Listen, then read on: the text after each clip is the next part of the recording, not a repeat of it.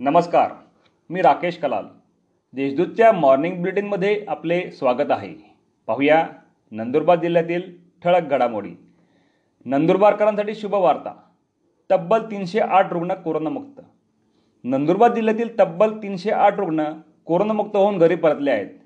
बुधवारी देखील एकशे तेवीस रुग्ण कोरोनामुक्त झाल्याने त्यांना रुग्णालयातून घरी पाठवण्यात आले आहे.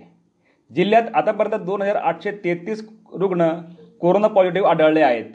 त्यापैकी एक हजार सातशे सहा रुग्ण बरे झाले आहेत. एक हजार चौवेचाळीस रुग्णांवर उपचार सुरू असून अठ्ठ्याहत्तर बाधितांचा मृत्यू झाला आहे. गेल्या काही दिवसात रुग्ण बरे होण्याच्या प्रमाणात सुधारणा झाली असून मृत्यूदर पाच पॉईंट पाचवरून दोन पॉईंट आठ टक्क्यांवर आला आहे. ही नंदुरबारकरांसाठी शुभवार्ता आहे. कनिष्ठ महाविद्यालयीन शिक्षकांचे आज निदर्शने. कनिष्ठ महाविद्यालयीन शिक्षक संघटनेतर्फे विविध मागण्यांसाठी आज दिनांक चार सप्टेंबर रोजी जिल्हाधिकारी व तहसील कार्यालयासमोर संघटनेचे पदाधिकारी कोविड नियम नियमांचे पालन करून सकाळी अकरा ते एक या वेळेत निदर्शने करणार आहेत. तर पाच सप्टेंबर रोजी शिक्षक दिनी काळ्या फिती लावून ऑनलाईन अध्यापन करणार आहेत अशी माहिती संघटनेतर्फे देण्यात आली आहे. बिबट्याच्या हल्ल्यातील मयत बालिकेच्या पालकांना पाच लाखांची मदत. सोजरबार तालुका तळोदा येथील सहा वर्षीय बालिकेला बिबट्याने फरफटत नेत ठार केल्याची घटना काही दिवसांपूर्वी घडली होती. या घटनेतील मृत बालिकेच्या पालकांना वनविभागातर्फे पाच लाखांच्या रुपयांचा न धनादेश आमदार राजेश पाडवी यांच्या हस्ते सुपूर्द करण्यात आला आहे. सोळा व सतरा सप्टेंबरला ऑनलाईन रोजगार मेळावा.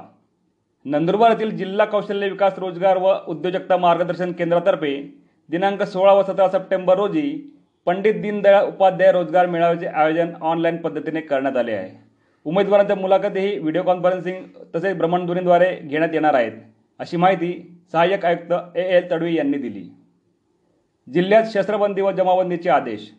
जिल्ह्यातील कायदा व सुव्यवस्था अबाधित राखण्यासाठी जिल्हा दंडाधिकारी डॉक्टर राजेंद्र बारोड यांनी मुंबई पोलीस अधिनियम एकशे एक्कावन्नचे सदोतीस एक तीन अन्वये सतरा सप्टेंबरपर्यंत शस्त्र व जमाबंदी आदेश जारी केला आहे.